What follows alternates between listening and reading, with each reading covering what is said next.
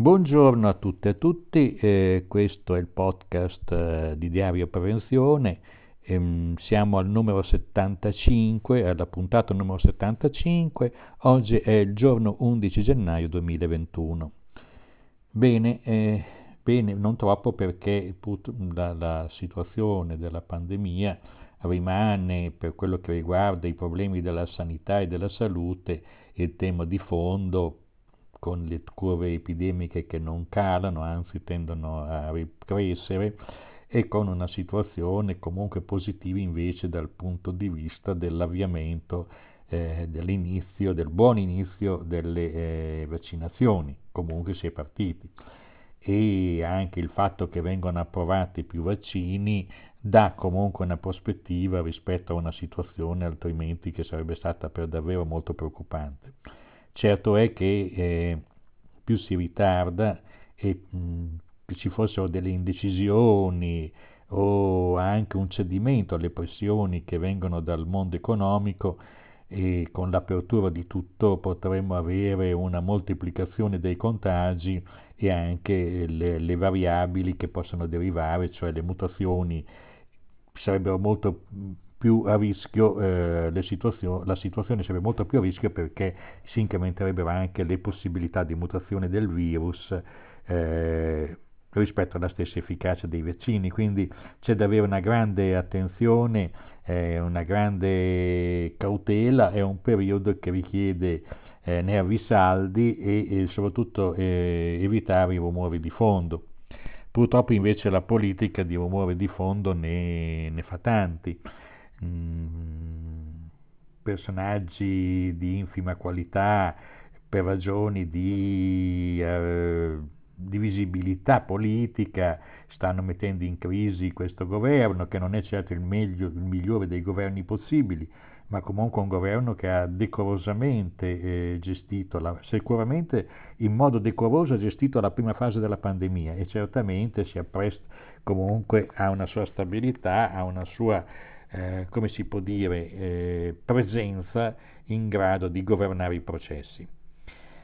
Se la crisi dovesse andare fuori controllo, come già la pandemia è in parte fuori controllo, noi avremmo una situazione veramente pericolosa per l'Italia, non tanto per il futuro, per il recovery fund, per questi aspetti qui,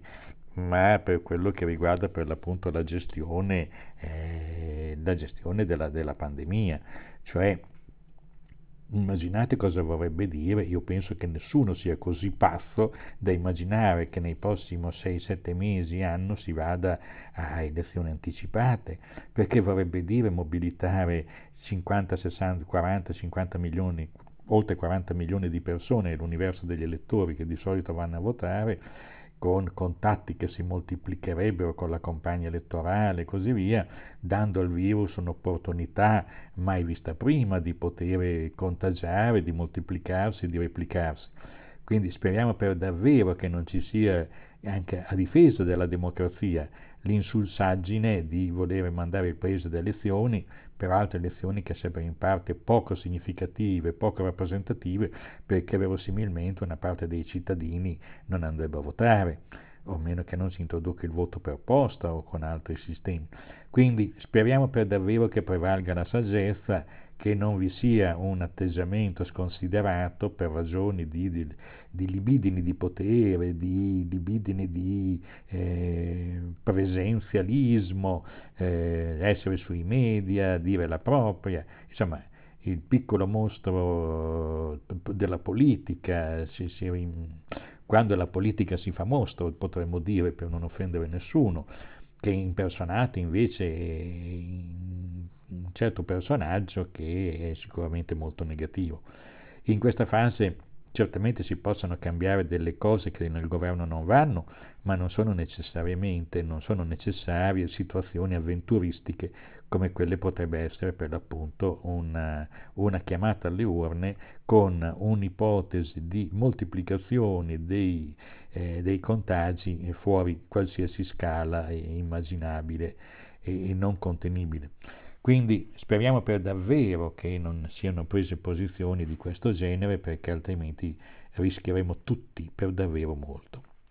Andiamo a vedere i contenuti di diario prevenzione, Covid-19, se l'incidenza dell'infezione è alta, le riaperture sono rischiose anche con RT minore di 1. Questo è un articolo molto importante fatto dalla, dimostra uno studio realizzato dalla Fondazione Bruno Kester,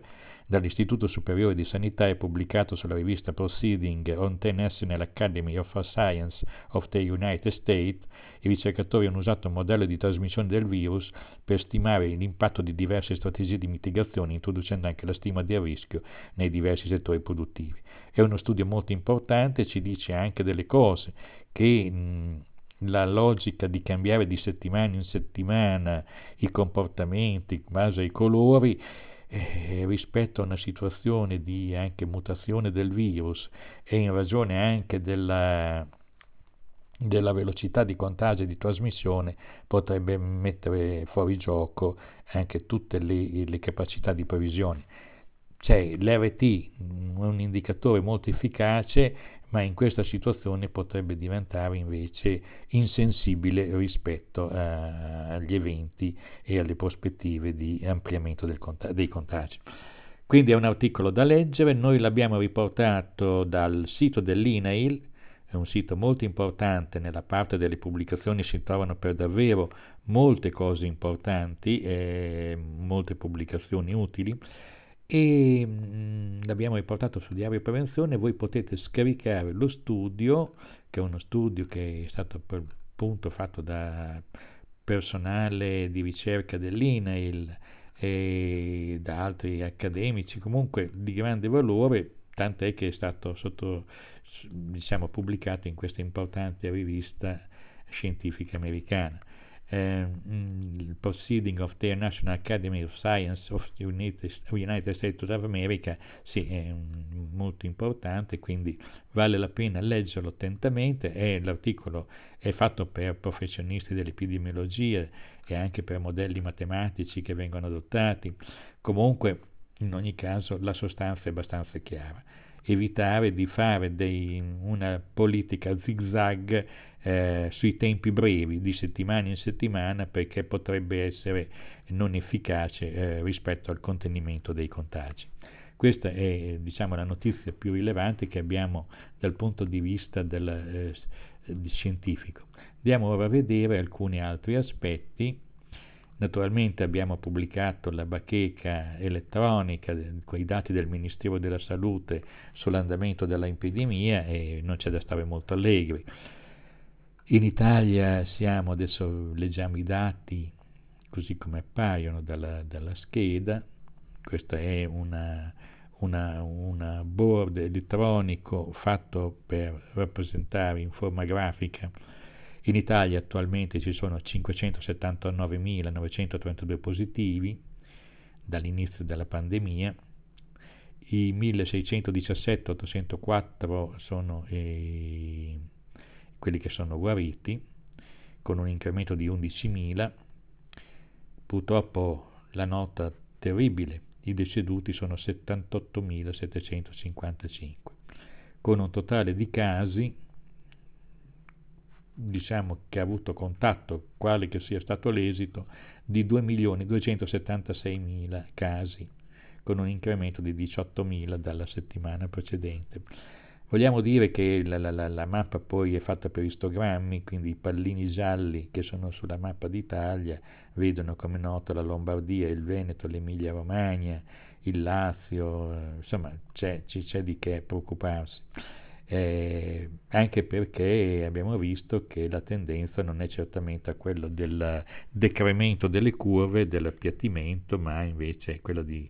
una stabilità con tendenza alla ripresa dei contagi. Diciamo queste cose perché purtroppo molti sottovalutano questi rischi, in particolare le persone più giovani pensano che non tocchi a loro. Questo eh, bene, sarebbe un bene fosse vero perché almeno una parte della popolazione potrebbe vivere più tranquilla, anche se con tutti i problemi della scuola, in cui non ci vogliamo addentrare in questo momento. Certo è che con le mutazioni non siamo garantiti di nulla, perché le mutazioni possono anche cambiare gli effetti clinici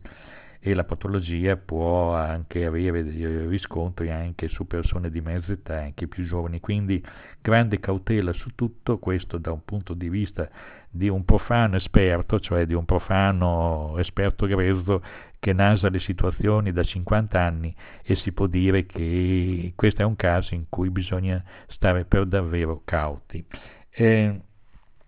andiamo avanti sempre con eh,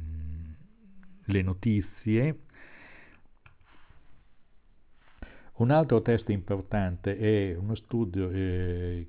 che ha prodotto un, una, diciamo una, un piccolo report da parte dell'ETUI, che è il centro studi dei sindacati europei, dei sindacati confederali europei.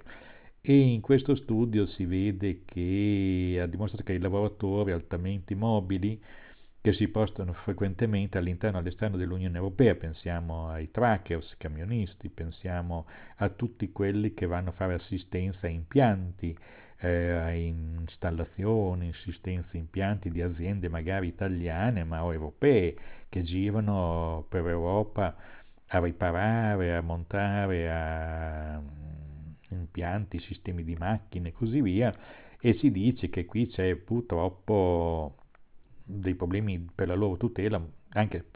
perché queste persone sono sostanzialmente insostituibili, cioè sono tecnici anche molto sofisticati che molto spesso mm, non trovano un ricambio. E fino a quando non sarà completata la vaccinazione, purtroppo anche queste persone devono correre da una parte all'altra dell'Europa tutto a loro rischio e pericolo. Le misure introdotte per proteggere i lavoratori con normali rapporti di lavoro durante una crisi di salute pubblica potrebbero non raggiungere, dice lo studio, determinati gruppi di lavoratori altamente mobili. Di conseguenza possono essere ancora più marginalizzati in tempi di crisi. Questa situazione è ulteriormente aggravata dal fatto che questi lavoratori sono spesso stranieri nel paese ospitante. Sia i paesi ospitanti che quelli di origine non li proteggono a sufficienza e questa situazione potrebbe essere anche ancora più pronunciata nei lavoratori di paesi terzi al di fuori della UE. Pensiamo ai casi del, di, di, di montaggio di macchine in Asia, in alcuni paesi asiatici, Cina compresa, ma non solo. Non parliamo poi dell'Africa. Durante la pandemia la legislazione europea preesistente non è riuscita a proteggere i lavoratori altamente mobili. Finora anche gli orientamenti e le misure politiche adottate dalla Commissione europea sono falliti. Quindi c'è un problema molto alto e dovrebbe essere creata una rete di sicurezza sociale paneuropea per le situazioni di crisi tenendo conto delle esigenze dei lavoratori altamente mobili. Potete comunque in lingua inglese scaricare la brochure di una decina di pagine che sono una sintesi del rapporto di questa ricerca che è stata svolta per l'appunto dalle TUI.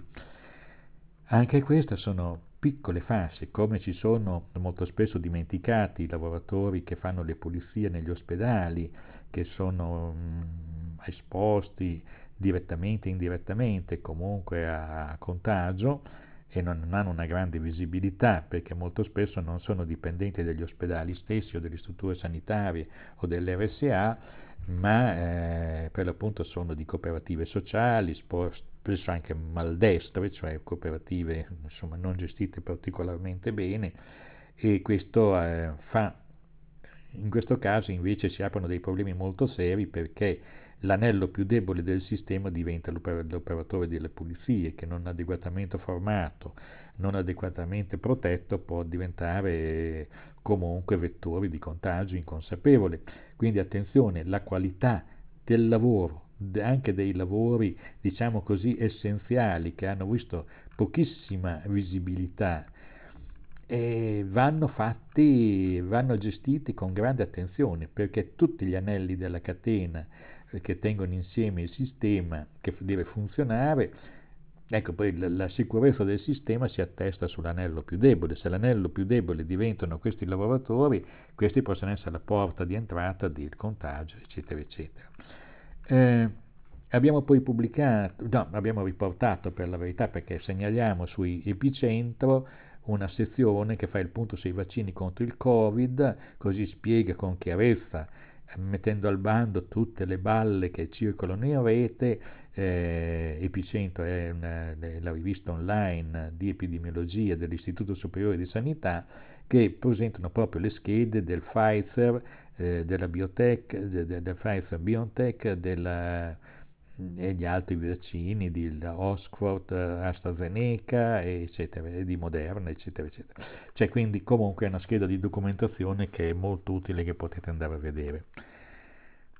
Mm, abbiamo poi un, un, articolo del professor Francesco Domenico Capizzi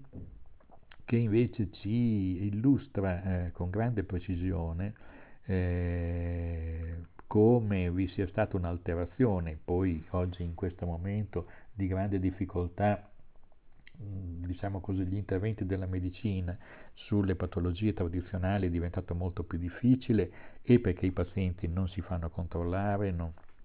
non, non accedono ai servizi di diagnosi e terapia per paura del Covid e dall'altra parte perché le strutture sanitarie non sono in grado di erogare le prestazioni programmate perché comunque ci sono dei ritardi dati per l'appunto dall'assorbimento di risorse per allestire correttamente i reparti. Quindi siamo in una fase di, per cui è vero che ci si può ammalare e morire di Covid, ma ci si può anche aggravare, ammalare e morire di altre patologie come i tumori, tutte le cardiopatie e, e, via, e via discorrendo. Quindi c'è un'analisi molto precisa eh, che vale la pena leggere, l'articolo Le persone comuni neoplanassianesimo, che affronta anche i problemi dell'autonomia della medicina rispetto alle pressioni che gli vengono dal comparto eh, farmaceutico, clinico, cioè la parte del capitale che ci vuole guadagnare, e comunque è una critica molto molto interessante e lucida. Abbiamo poi anche articoli che ci illustrano sostanzialmente le decisioni del governo tedesco per il contenimento dei contagi di Franco Di Giancirolamo, come sempre che ha già pubblicato parecchi articoli su Diario Prevenzione che ci hanno consentito di seguire con l'occhio di una persona molto attenta che vive a Berlino, il nostro caro amico, che ci porta comunque un contributo di conoscenze anche sugli aspetti che i media italiani non riportano sulla situazione tedesca. Abbiamo poi un articolo eh, dedicato dal segretariato internazionale per la messa al bando dell'amianto, la presidente Laurica Zanallem, che ci racconta cosa, tutte le malefatte di eh, Donald Trump rispetto all'amianto, in quanto costui voleva a tutti i costi continuare eh, la produzione, il commercio dell'amianto, come ha indebolito le, le agenzie di controllo come la, la, la, diciamo così, l'Agenzia per l'Ambiente, l'EPA e l'OSSIA, quella per il controllo della salute e della sicurezza nei luoghi di lavoro. Quindi è un articolo molto interessante che ci dà, le, e vogliamo solo citare il titolo perché è carino, Addio Donald, porta con te l'amianto mentre esci dalla scena mondiale e per favore chiudi la porta mentre esci. e detta questa andiamo oltre e vediamo anche qui un aspetto molto interessante col quale poi chiudiamo puntata, questa puntata perché è una puntata che avremmo voluto fare con più calma, ma è stata la situazione, ci pareva anche giusto dare alcuni messaggi. Tra questi messaggi, per l'appunto abbiamo detto all'inizio, il primo è evitare a tutti i costi una, un grande assembramento di massa di 40 milioni di persone che moltiplicano eh, le, le, le, diciamo così, le probabilità di contagio a dismisura, in misura geometrica, se si fosse chiamate alle urne a breve, non si può chiamare alle urne in una situazione di pandemia milioni di persone, speriamo che i politici siano responsabili, tutti, e lo ribadiamo perché bisogna trovare un accomodamento gestionale in ogni caso per completare le vaccinazioni e uscire dalla crisi pandemica. Poi si facciano tutti i discorsi che si vuole, ma in questo momento no, perché sarebbe criminale portare alle urne 40 milioni di persone moltiplicando a dismisura i contatti e creando, per quanto la gestione in sicurezza possa essere fatta, queste cifre non consentono una gestione in sicurezza per evitare il numero dei contagi. Eh, vediamo invece qui una cosa abbastanza interessante di un articolo che è apparso su eh, diciamo una rivista eh, che, che, ci consente di eh, ci consente di pubblicare in Commons, cioè in, in, senza pagare i diritti d'autore, che è molto importante, eh, in cui ci spiega come sia pericoloso e come dobbiamo fin da adesso lavorare per scongiurare dei nuovi spillover ed evitare che si ripetano delle e intercettare all'istante appena appaiono eh, fenomeni di patologie virali o batteriologiche serie, sapere individuarne la caratteristica ed eventualmente eh, circoscrivere i focolai. Questa non è una politica che si fa solo a livello locale, bisogna che ci sia un coordinamento europeo e, e, e mondiale onde evitare che si arrivi a quello che stiamo vivendo ora, cioè che una pandemia parte da una parte del mondo e in poco tempo si spande senza che sia con tutti i ritardi dovuti per l'appunto a, al, a, al, non riconoscere la gravità della situazione. Quindi c'è un articolo, come dicevo, molto importante eh, che ci spiega queste caratteristiche. C'è tra l'altro gli, gli, interventi ambientali, l'uso degli antibiotici, tutta una serie di fattori della modernità che concorrono comunque anche a selezionare eh, virus, eh, ma soprattutto batteri antibiotico resistenti, eh, virus molto contagiosi da una parte e batteri, batteri eh, antibiotico resistenti che creano problemi eh, molto molto seri, potranno creare dei problemi molto seri per cui potremmo avere cose che non si può permettere, nessun paese al mondo si può permettere una ripetizione di una pandemia di questa portata a breve nei prossimi dieci anni, insomma, solo per rientrare dal grande danno economico e per riprendersi occorreranno per l'appunto molti anni rispetto al Covid pensare che poi dovremmo affrontarne, quindi bisogna che vi sia un affinamento dei sistemi di prevenzione molto molto sofisticato. Vediamo ancora se c'è qualche notizia importante da cui, da cui trovare dare segnalazione. Abbiamo detto quello che volevamo dal punto di vista politico, cioè evitare da una parte a tutti i costi le elezioni, solo degli responsabili possano dire che si va a elezioni almeno in, nei prossimi dieci mesi, diciamo così, fino a quando non è finita la vaccinazione di massa, dopo ne si può fare quello che si meglio si crede, ma in questo momento no, e questa è la chiarezza di una linea di un piccolo sito che ha anche molti amici, che si chiama Diario Prevenzione. Eh, poi ci sono altri articoli che valgono la pena di leggere, ma questi ve li andate a cercare voi su Diario Prevenzione che è aperto, è di libero accesso, è gratuito, ha la missione di fornire documenti, conoscenze utili ad,